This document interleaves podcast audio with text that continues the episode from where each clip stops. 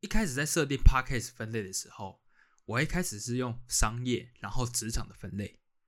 后来我想一想不太对，我把它改成喜剧的单口喜剧，因为我的人生根本像是个笑话。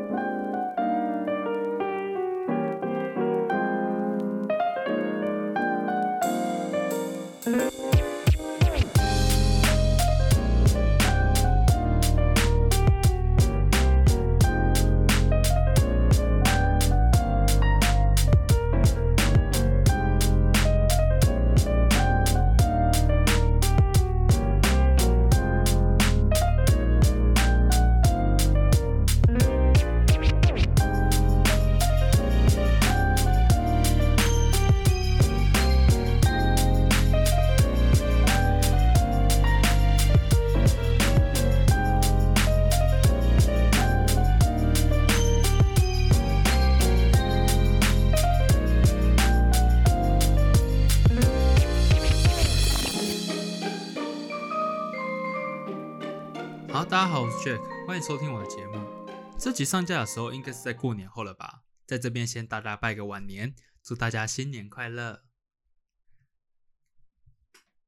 那这集呢，就是要来继续说我吃过的老板大饼跟老板讲过的干话。那这集呢，其实要补充事情还蛮多的。那我们就废话不多说，开始我们的第一句吧。温馨提醒：以下的话语有经过修饰或改编。如有雷同，纯属虚构。那我分享的第一句话就是：“我的眼光很准，还没有失败过。”这句话呢，有听过 EP 一的，应该都不难猜出是谁讲的，就是我们的第一男主角——天花板公司的老板啦。他真的创造超级多的名言，事后回想起来，真的是超好笑。好，那这句话脉络是这样的。我之前有提过，因为股东分家、资金重组的原因，公司不得先休业啊，所以我被迫离职。这样，那为何股东要分家呢？就是因为天花板老板跟另外一位大股东不和。之前有说，这位股东有六位，那这六位分别就是有分两边，就是天花板老板这边一边，那另外一个股东就是厨师这一边，那另外一边的股东我们就简称为 B 哥好了。B 哥这边就是有那个厨师跟 B 哥的儿子，主要还是以 B 哥为老大，他说的为准。那天花板公司这边就是以天花板老板跟两位高阶主管为主，但是就是以天花板老板的意见为意见这样。那在 EP 一的时候有提到，天花板老板有提出说要让厨师加入联盟。那这个时候开始呢，其实 B 哥这边对于这件事情是反对的，因为他看不到说这个加入联盟对公司是好处。还是坏处？那加入后对于公司的发展看起来也还是坏处比较多的。当然了，这是以 B 哥在业界有三十几年的经验来看。但是以天花板老板这边来看，其实加入这个联盟不仅可以拉抬厨师的声量之外，还让厨师有个背书，就是让那些想要加盟的人知道说，厨师有这个联盟的相关经验，加盟可以放心。那这件事情很妙的地方就是。我真的是站在第三方的角度来看待这几件事。两方私底下在讨论这件事的时候，大部分我是说大部分的时候，我都是有在的。有一次，B 哥这一方三个人就在我们进行影片拍摄完之后，突然说要开个小组会议，就是针对加入联盟这件事要来开一个秘密会议。那这个会议很奇怪，就是他们有叫我一起参与。开会的期间还一直不断询我的意见，然后我真的很怕他挖洞给我跳。当时我真的是害怕极了。不是很多有时候会这样子嘛？就是老板明明是自己的想法，但是他就会说：“我虽然觉得这个想法不错，而且 Jack 也觉得这样子也不错，硬要把人家拉下水这样。”但是我很表明的说：“我对于这个业界的作业流程我真的不懂，你们沟通好就好。”废话，我当初应征的是剪辑师，并不是公司的顾问，所以我在旁边就默默的听他们讲，然后并且默默记下他们在意的点，看有没有办法在两边当做一个桥梁，帮他们沟通。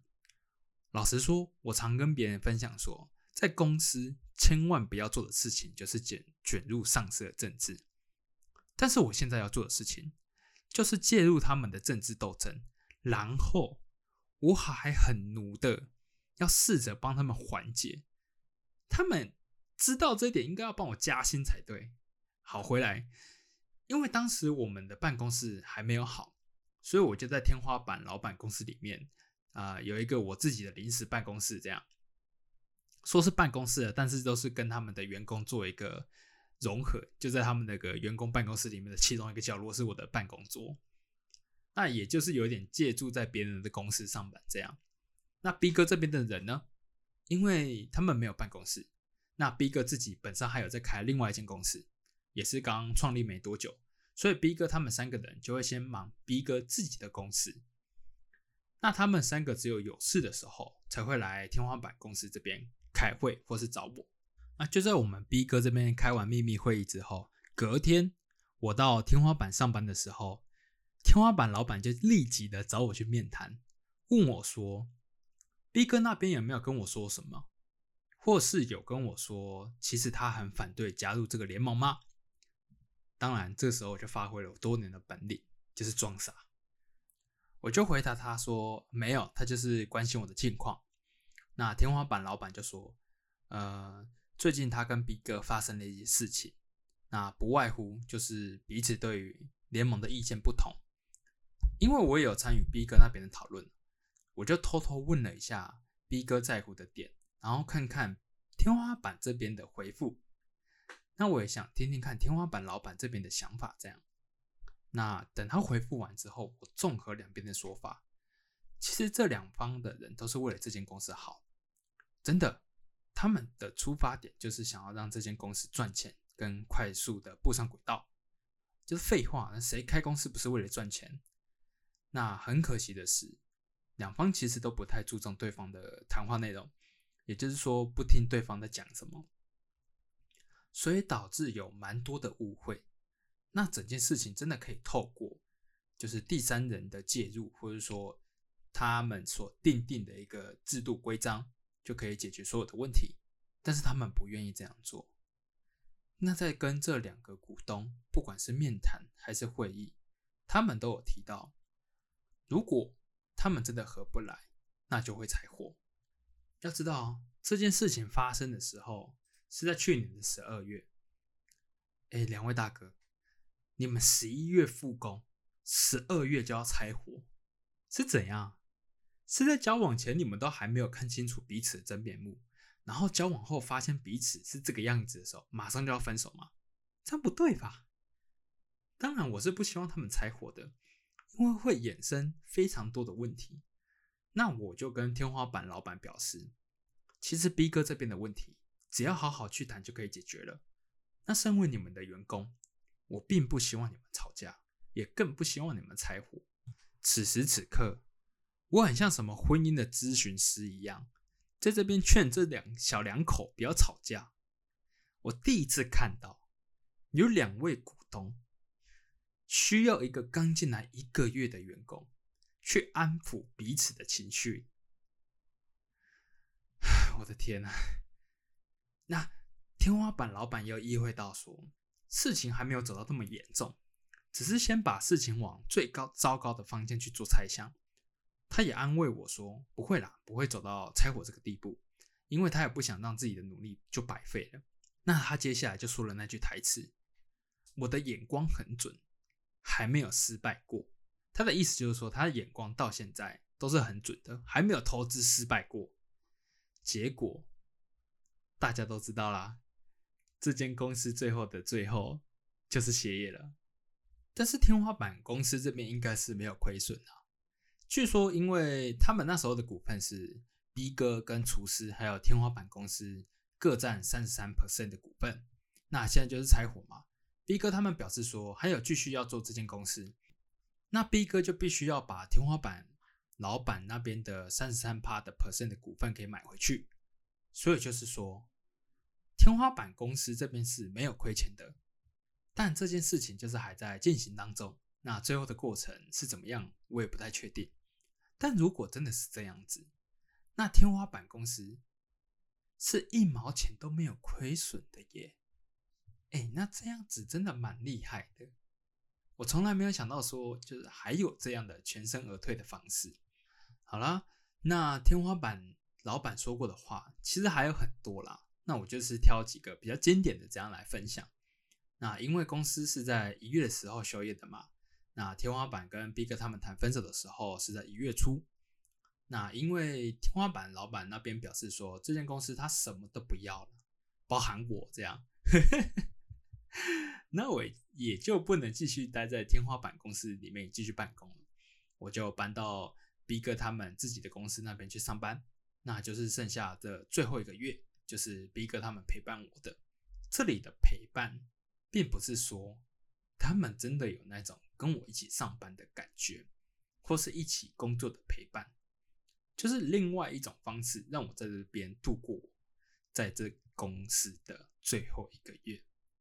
那我等等会跟大家分享这趟荒谬之旅。其实除了天花板老板这个主角之外，另外一位男主角就是 B 哥。那 B 哥在这趟旅程中，他虽然出场的时数跟机会很少，但是他还是贡献了两句我觉得超级干的干话。那我们就来听听看他到底说了什么吧。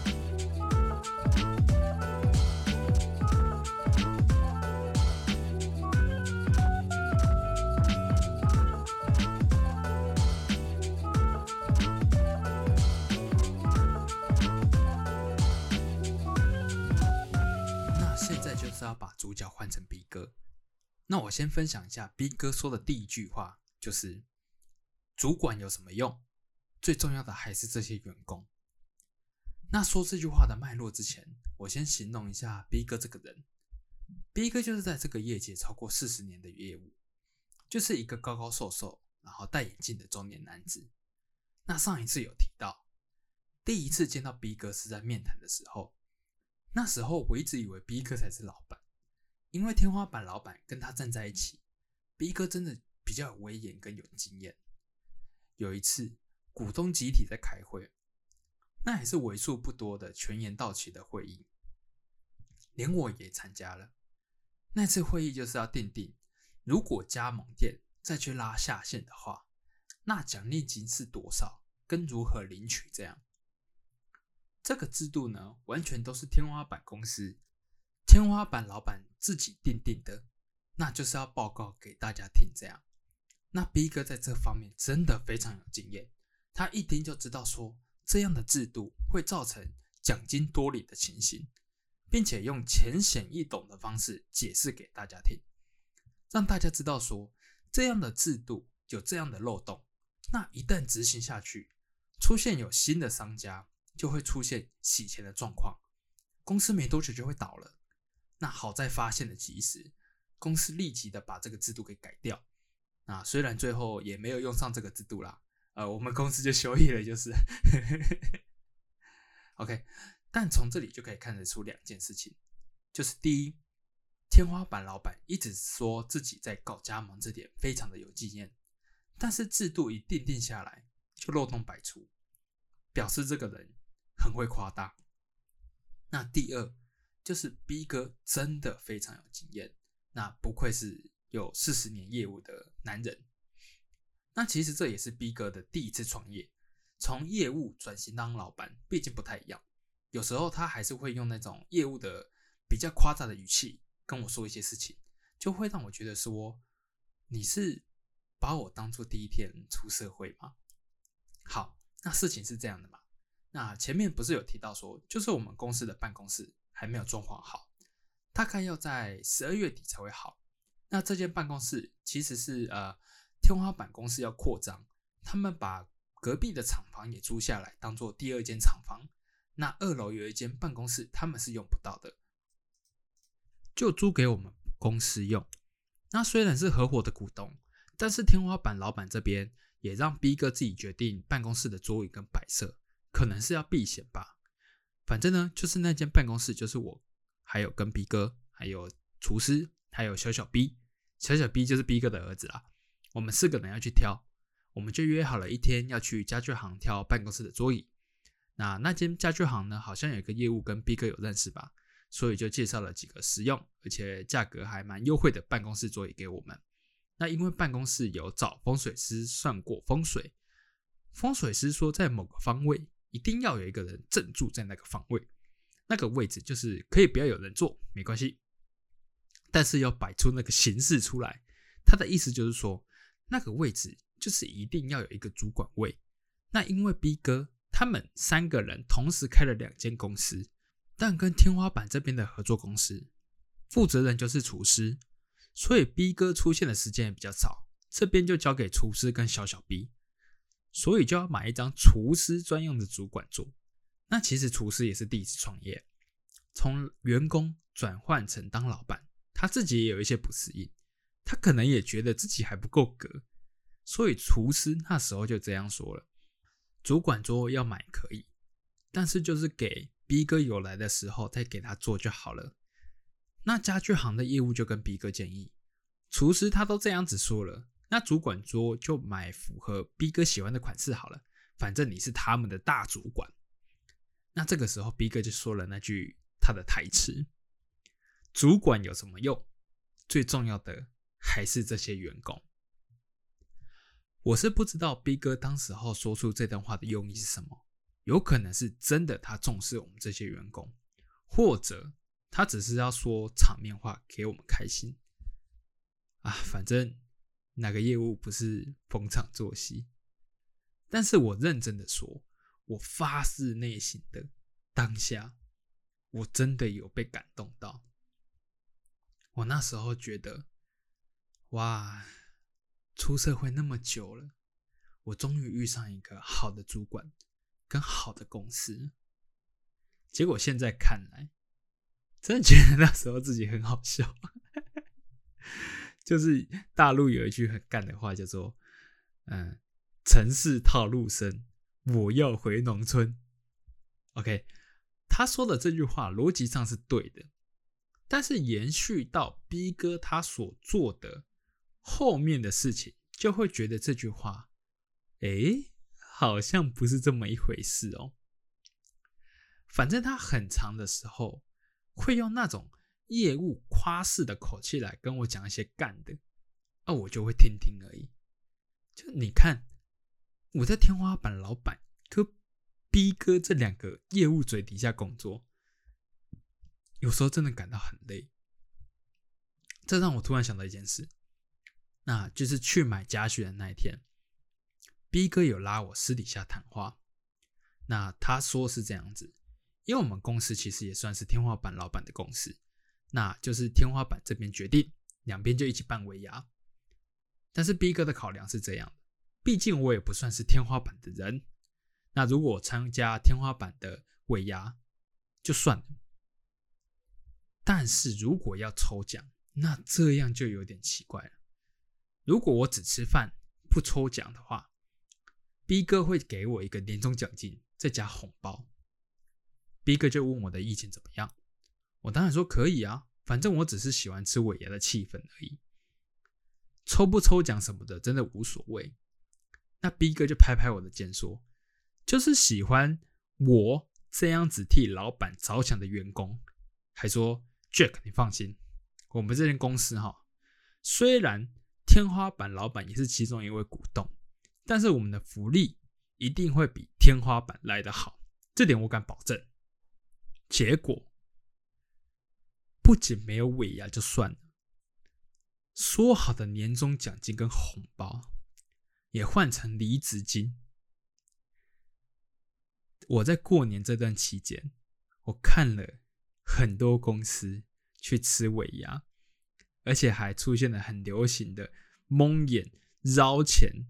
的尾牙奖金，再让我联想到 B 哥讲的这句话，所以做老板话真的不要先说的太满。B 哥他最后讲的一句最干最干的话，让我到现在还是觉得他真的是一个很奇妙的老板。那我们就接着继续往下听吧。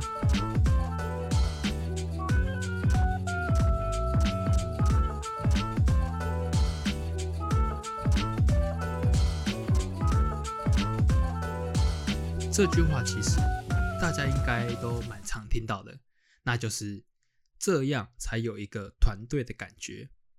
那这句话虽然是从 B 哥嘴巴讲出来的，但是最后一个章节，B 哥这边三个人都会有戏份哦。其实这句话可以套用在任何地方啦，只要是老板想做的，但是底下的员工不想做的事情，老板就可以讲这句话，这样才有一个团队的感觉。职场的情绪勒索就是这样的。好，那这句话的脉络是这样。呃，因为 B 哥毕竟是老业务了，以前的销售模式大概都是情感行销，就是透过故事让人产生共鸣，然后进而达到想要购买的欲望。我觉得最有名的例子应该就是大众银行的广告吧。有一次有一阵子，他那个大众银行的广告都蛮感人的，那这点他们就做得非常的好。那回到 B 哥身上，在刚十一月加入没多久，第一支片剪好准备上架前。啊，我会先丢在共同云端，让其他人看一下有没有问题。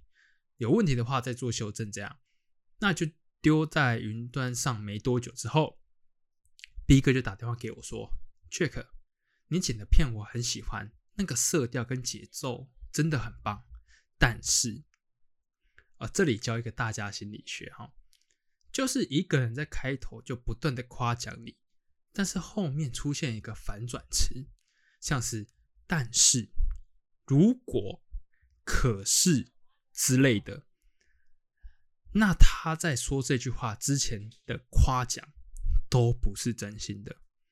如果是真心的夸奖，那个真的夸奖的比例大概是二十 percent 左右而已。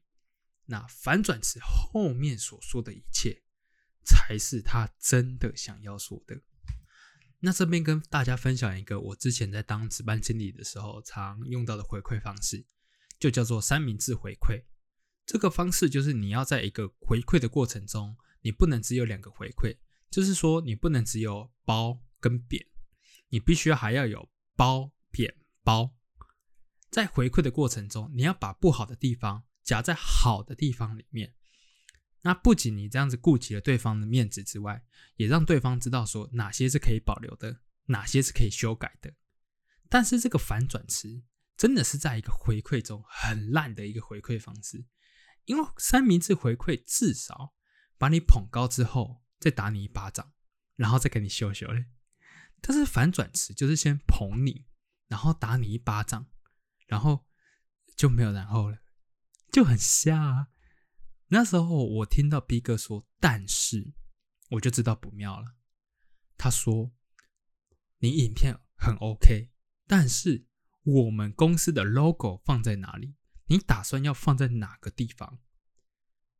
我先说，从头到尾没有人跟我说要放 logo，而且其实，在影片行销这一块也很少这样子做。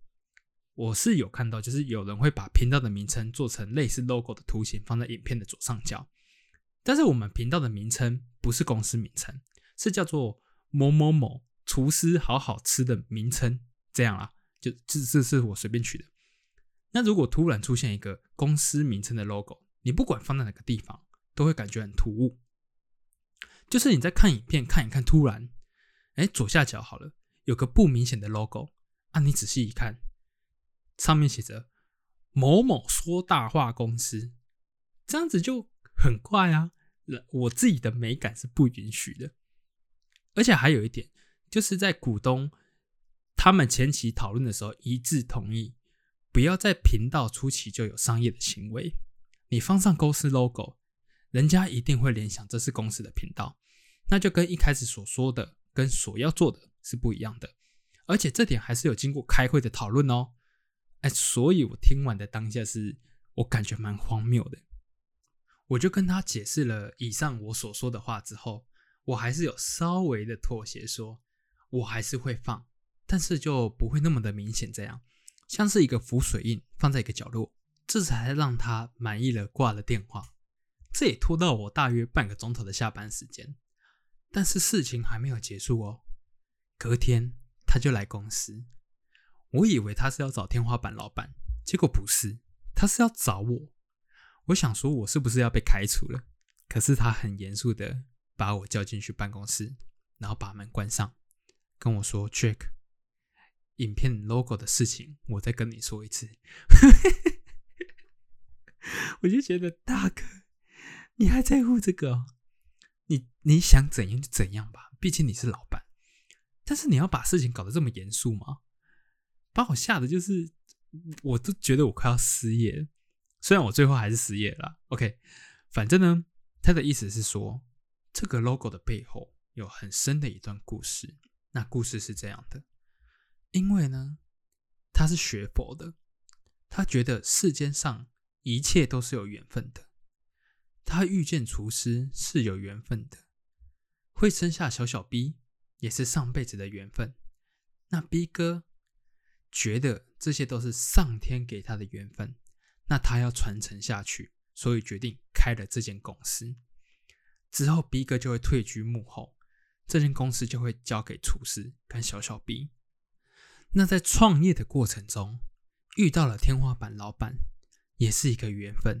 然后后面还陆陆续续的遇到了很多人，在最后找到了。他唯一的员工 Jack 就是我，那这些都是一个缘分，所以公司的名字才会叫随缘。OK 啦，当然就是这间公司的名字不叫随缘呐，我就昵称了一下，但是差不多意思。Big 接着继续说，你就把这个 logo 直接放上去，不要有浮水印，也不要搞一些有的没有的。如果别人看到有在问，我们不回答。因为把这个 logo 放上去，人家才会知道说这个频道是有团队在经营的。那我们自己这样才会有一个团队的感觉。这句话，如果在这间公司达成目标，或是完成一个什么事情之后再说，我觉得都还算可以。但就是事实不是那么一回事啊。所以当下听完就只觉得就只有一点干。那后来发生的事情大家应该都知道了。在 B 哥跟天花板公司要分手之前，他有私底下找过我聊过一次。那这次他约的地点呢是 B 哥三人组自己开的另外一间公司。那这间公司呢是位于比较偏离市中心，但是交通方便的位置。他们是把这边的高级住宅租来当做公司来经营。那一楼是他们员工的办公室，那二楼是老板泡茶聊天的地方，三楼就是老板的办公室，那其他的楼层呢就是仓库。那说实在的，这边真的是蛮华丽的，就真的是一个很高级的住宅。那 B 哥他们如果没有来找我，或是没有事情找天花板的话，他们就是在这边上班。那这次找我面谈，就是要跟我说明，他准备要跟天花板分手，就是拆伙啦。那就跟我们说明一下天花板公司种种的行为，跟天花板老板的为人处事，还有 B 哥跟他吵架的过程。我真的不懂，你跟我说这些事情要做什么？我只是想知道，你们拆伙呢，对我会造成怎么样的影响？那 B 哥就说，因为拆伙，所以资金上面会有重组。跟我说明一下。当初筹下的资金是两百万，现在花一花剩下九十万，那分家之后又不知道会剩下多少，所以付不出我的薪水。在这边呢，他就跟我说了，公司能提供的就是，如果你现在离开，我再支付你两个月的离职金。对，就这样。听完后，我只感到超荒谬。之前说好的团队呢？啊，不是说员工对你来说最重要吗？我的天哪！我当下只有表示，你们不再撑一下吗？因为你们自己内部有问题，所以要把我支遣。这样对我来说真的很不公平。B 哥就有继续跟我说，合作是不可能的，因为信任关系已不复存在。那就假设好了，会继续跟天花板公司合作，那剩下的九十万也会在几个月内花掉。花掉，我心中就越来越感到疑惑：九十万呢？为何会会在几个月内就花掉？因为公司在那之后也没有开发新的产品，也没有新请的员工，我的薪水也没有到一个月十几万，我们行销广告也没有下，也没有其他的很大型的企划行销要走，这样，也就是也没有很多其他的大型的支出，怎么可能会花掉？那他就看出我的疑惑，他就说，我们这间公司一个月不吃不喝要花掉十五万。在现在还没有现金流进来的情况下，九十万你觉得我可以花多久？而且，B 哥自己就算了，现在厨师跟小小 B 都是还没有领薪水的状态哦。每个月十五万这部分我就不予置评，因为我没有开过公司，我是不知道啊。如果这一间公司目前只有一个员工，然后办公室每个月都只有一万五。包含水电，那其他的支出加一加有没有到十五万？那这点我就觉得算了。但是公司现在没有现金流，这个我真的很有话要说。在公司的中期吧，B 哥有说他想要再请一个剪辑师跟一个小编，他还有一个会计啦。那这个时候我有说了，你们要不要请业务？因为毕竟我们真的不是什么设计公司或是行销公司。你请这么多的后台人员，我怕到时候如果产品都弄好了，没有人帮忙销售，我们会卖不出去。B 哥那时候表示没关系，到时候厨师跟小小 B 都会下下来帮忙销售，这点不要担心，他们都会有经验。啊，那时候说的这么慢，现在才说没有现金流，然后厨师跟小小 B 都没有领薪水。我真的觉得很瞎，有股东跟我说他没有领薪水，唉，OK，反正当下呢，我采取的策略就是，不管怎么样，我先保住这份工作再说。呃，因为不管是在这间公司还是 B 哥的另外一间公司，反正我有上班上就可以了。那我就开始带着哽咽的语气说，这一切的发生真的对我很不公平。那我想请问你们这些股东。是不是除了小小 B 之外，都结婚有孩子了，或是有车有房？那我呢？我不敢结婚，我不敢生孩子，我甚至不求什么薪水太高的工作，我只求一个稳定的生活而已。这样真的很难吗？我这个情绪勒索做的很到位，对吧？我我当下我自己觉得我也做的很棒，我甚至有一度哽咽的快要哭出来。可是，B 哥听完这些，就只说公司能提供的就是离职金两个月。我刚刚做的那些，对他完全没有用。哎，他甚至没有想说要我去他另外一间公司上班。哎，当下其实我就知道说，B 哥这个人之前说的真的都是干话。Jack 堕落了，你怎么会去相信老板所说的干话呢？好，那我们回来正题。那他找我面谈的时间呢？是他在跟天花板公司谈分家的前两天。我只说，呃，我回去想想看。那你们谈完分家的那一天再来跟我说怎么样吧？说不定你们还有复合的机会。呃，结果就是如大家知道的那样。最后他们还是分家了。那谈完的当下，厨师有跟我说他们分家了。那问我离职的部分考虑的怎么样？因为那天是星期六，我就说星期一上班的时候再来谈。很时间很快就到星期一了，我跟厨师还有小小 B 约在外面碰头。哎，这天 B 哥还没有来，说好的员工最重要呢，我我不是他们的员工就对了。OK，那。厨师跟小小 B 呢，他们两个还想跟我说当天谈的过程跟情形，我直接打断了他们。我说：“你们现在对我有什么打算才是最重要的。”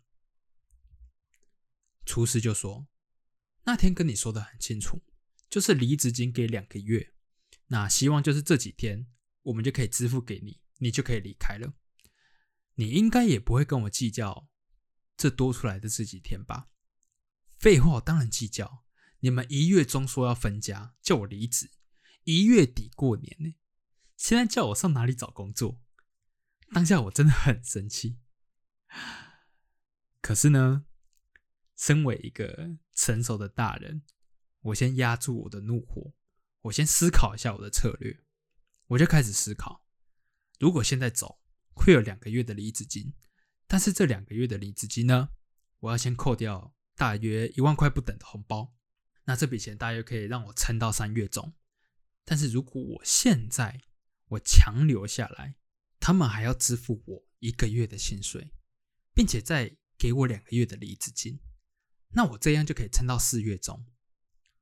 虽然这样呢，会继续看到这些讨厌的人。但是公司现在是停摆的状态，工作量可以说是没有，而且我的作品集也都还可以用，不用花太多的时间做更改。那最好的策略就是，我要先留在这个月底，并且在这个月投履历。最好的情况就是我在年前找到工作，年后开始上班。OK，我思考完之后，我就提出了，我要做完这整个一月之后再离开。一开始哦，厨师还不答应，我不知道他们是怎样，可能是舍不得再多花这一个月的钱吧。我又使出了情绪勒索，没办法，我不是几百人啊。但是这个情况下，真的先优先的考虑一下我自己吧。然后我就把那天说的差不多再说一次啊，那什么不敢结婚啊，不敢生孩子啊，那之类的，叭叭叭的。OK，啊，有可能呢。厨师她是个女生，是个有家庭的人妻，这样，所以就被我打动了。我看她有点动摇，我就乘胜追击。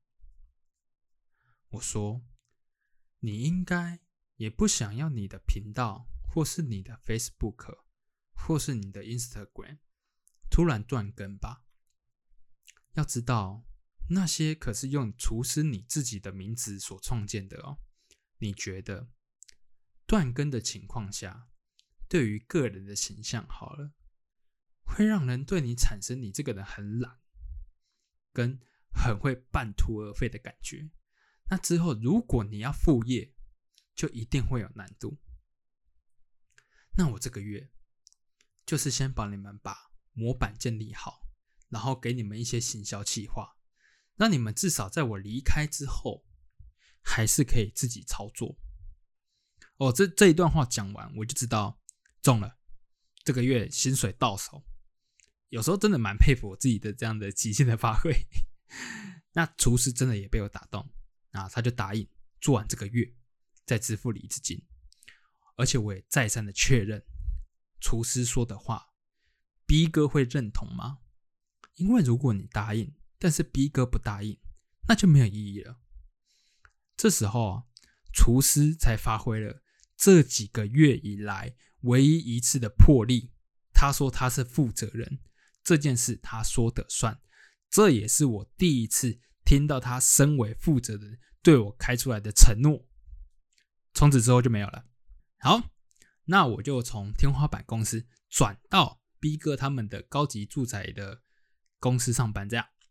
因为我也不算这间公司的员工，所以我的办公位置是在老板的办公室，也就是在三楼那里有一个会议桌，我就在上面办公。这样，那在这最后不到一个月的时间呢，那 B 哥跟厨师也没有安排叫我做什么事情，就唯独小小 B 很积极的在跟我对一下工作的事项。那我必须先说一件事，就是。可能真的是我不够成熟，每次小小 B 在跟我对工作的时候，我都会很不开心，就是会觉得你干嘛这么积极？全公司上下目前就只剩小小 B，你还在做最后的挣扎，其他人都去忙他们自己的公司了，那我呢？我就像是进到安宁病房的病人，在等这几个日子而已。把事情做到可以就好了，不用做到那么完美。其实事后我检讨我自己，我是真心的觉得自己很不可取，就做一天和尚敲一天钟啦。就是希望你们不要跟我犯一样的错。那可能小小逼他自己也没事干吧，因为这间公司本来就是他老爸开给他的，之后是他自己要当老板，结果他这个老板还没有当当的很爽，那就休业了，其实也蛮可怜的啦。嗯，其实我在下这个决定之前呢，我就知道，虽然这一个月会过得很轻松，但是我会很不开心。为什么呢？因为刚刚不是有说这间公司是 B 哥跟他们，哎，B 哥他们三个另外开的公司吗？认真说起来，他们比较关心这间公司。那时候我被 B 哥找来这边谈免离职金的时候，他们这间另外开的公司哦，只有一个员工，跟我一样孤零零的一个人。但是我来没多久之后，这间公司迅速的找到了四五位员工来上班，并且 B 哥跟厨师。每一天一定会来这间公司上班，并且有机会就开会，讨论一下行销策略跟公司走向。时不时呢，他们还会请喝饮料，请喝下午茶之类的。对于一个新创的公司来讲，这才是该有的形态吧？为何你们这样的态度不沿用到有我在的那间公司？我真的不知道。好。那为何我会知道他们这间公司发展的还不错呢？呃，我刚刚不是说我在三楼的老板办公室办公吗？那里大部分的时间是没有人的，连逼哥都不常上来，因为 B 哥很常在楼下跟他们一起奋斗，连厨师也是。嗯，那这间办公室呢，有一个很大的电视，那上面就有二十四小时不间断的摄影机，拍这间公司的每一个角落，其中呢，就有一个摄影机有照到一楼的办公室。所以，当他们在那边相处的很融洽啊，然后积极向上的工作的时候，我都是看在眼里的。我只能说，一栋公司两样情。OK，反正最后这一段时间呢，就是过得无聊又生气这样。虽然是很想要提早走，但是又不想让他们不。支付我这个月的薪水。那很有趣的一点就是，因为厨师嘛，他在这间公司也没有属于他自己的办公桌。那通常呢，他就是在三楼的老板办公室办公这样。那他就是采取一个 open office 的方式在工作。其实他一开始最早的工作的地方是在三楼老板办公室的会议桌，也就是我最后一个月坐的地方的对面。但是呢，自从我来之后，他就再也没有上来过。每次呢，他都是在一一一二楼那边随便找个角落就在那边办公。我在想，他是不是因为不想要面对我，所以就是刻意避开我？因为他的资料都还在放在三楼，就连他的手机充电线哦也还在这里，就是在我对面这样。那据说他不来三楼之后，他就到处在跟别人借充电线。那为何我会知道呢？因为我我每天都在用他的充电线充电，我就想说，如果他在找天充电线，为什么不上来跟我拿就好，还跟别人借？那可能是真的很不想要面对我。这这个这个真的蛮好笑的。那时间过得很快啊，啊，转眼间我就到了一月底，就是我准备要离开的日子。呃，那天小小 B 早上还要来找我做交接。当然我是没有什么好交接给他的，因为就算我交接给他，他也不会操作啊。我就只说啊，如果你真的想要用，你就去学学看吧。那他又说，当初我不是说可以给他们行销企划？我想说，只有你还记得这件事哦。那要讲的话，当然可以啊。我就递给了他一张纸跟一张笔。他说这是什么意思？我说：“你先算一下，你这间公司每个月到底还有多少的行销预算？难道 你觉得我要打给你一个 Word 档，然后里面有打好的企划吗？这在外面是要付钱的。结果想当然知啦，他当然是算不出来，他每个月都有多少钱可以用。我就大概讲了一下现现在的社群平台的趋势跟以后可以做的模式。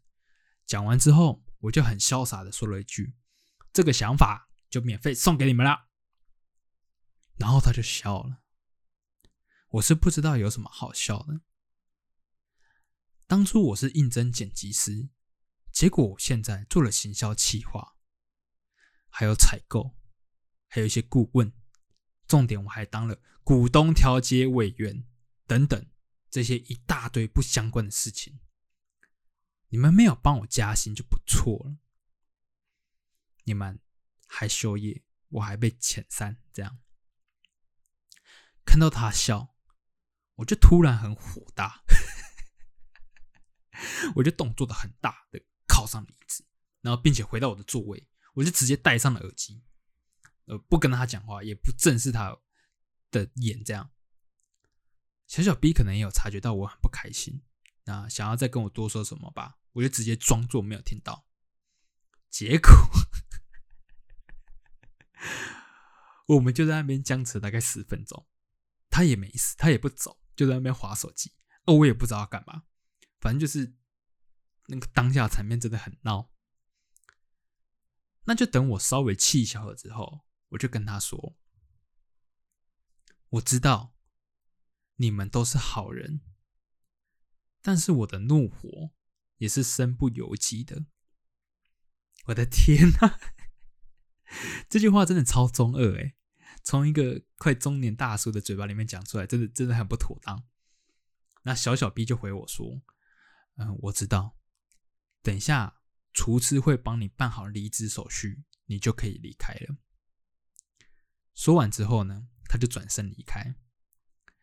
唯一还在乎这间公司的人，想必之后应该也还只有他会自己在乎这间随缘公司吧。我就祝他前程万里啦。那下午。我就在等厨师帮我办离职手续。我哎，我本来以为很快就会好嘞，但是有过久哎。也要知道，就是如果是非自愿离职，公司要给非自愿离职申请书，那这个东西呢，还是我自己印好拿给他们签名的。就是不知道为什么他们要拖这么久。啊，那时候呢，因为是下午嘛，我可能真的太无聊，然后。我就开始大扫除，哎，我真的觉得我自己有个奴的，奴的天性真的是从这边就可以知道。那我就知道，我就把这几呃这几个星期我上班的地方都打扫过一遍。哎，虽然是奴啦，但是我也是有坚持的哦。就是我没走过的地方，我就不扫，我就只打扫厕所跟我办公的地方。你看。这就是我一点点的小小小小的反抗，我脏死你们这间公司的人！好啦，反正等到最后差不多下午四点，厨师就赖我说，他把一月份的薪资加上离职金传给我看，呃，我看了一下，算一算，差不多数字没有错，他就转账了给我。那我就说非自愿离职书呢？啊，厨师就跑上来找我，这是我这几个礼拜以来第一次。我在三楼看到他，哎，那他就把这剩下的资料给我填一填，那我的任务就差不多结束了。呃，我东西收一收，我就准备离开。那在三楼这期间，就只剩下我跟他嘛。那离开我是一句话都没有说的，跟厨师说句拜拜也没有。那我就只听到厨师在我的转过身之后说了一句辛苦了，谢谢。嗯那在下楼遇到了 B 哥，B 哥他也看了我，他也没有说什么，我就跟他说我走了，B 哥也只说好，也是一句拜拜跟再见都没有说。我觉得我在这个旅程中，我最后的倔强就是不说拜拜，我真的是有够中二。好啦。那天最后呢，我踏出这间公司，我回头望了一下这间公司，想了一下这三个月以来所发生的种种，我觉得真的是很奇妙。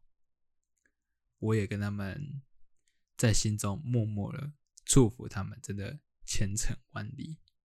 就这样，我结束了这三个月以来的。荒唐之旅，好啦，那这趟荒唐之旅呢，跟中午吃大饼这个系列，没意外的话啦，会先告一段落。先说说我的感想吧。虽然我一直觉得他们放弃的太快了，但说不定人家本来就觉得撑不下去了。那再这样勉强也没有用了。资方跟劳方呢，本来就有一道看不见的墙。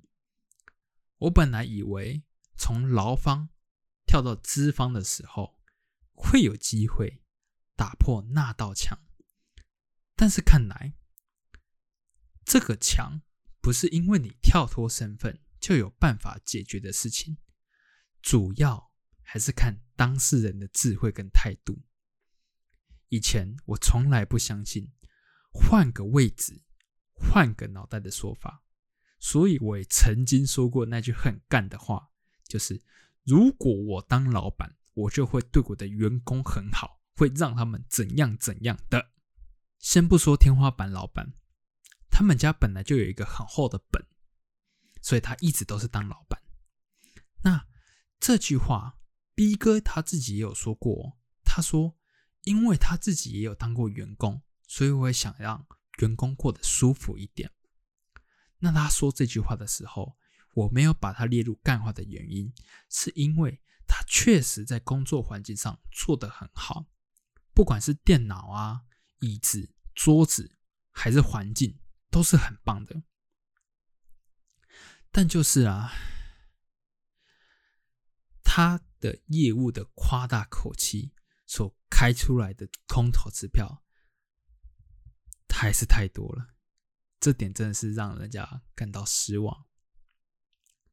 或许啦，不一定要换个位置才能体会到对方的想法，换个思考呢，说不定会是更好的选择啦。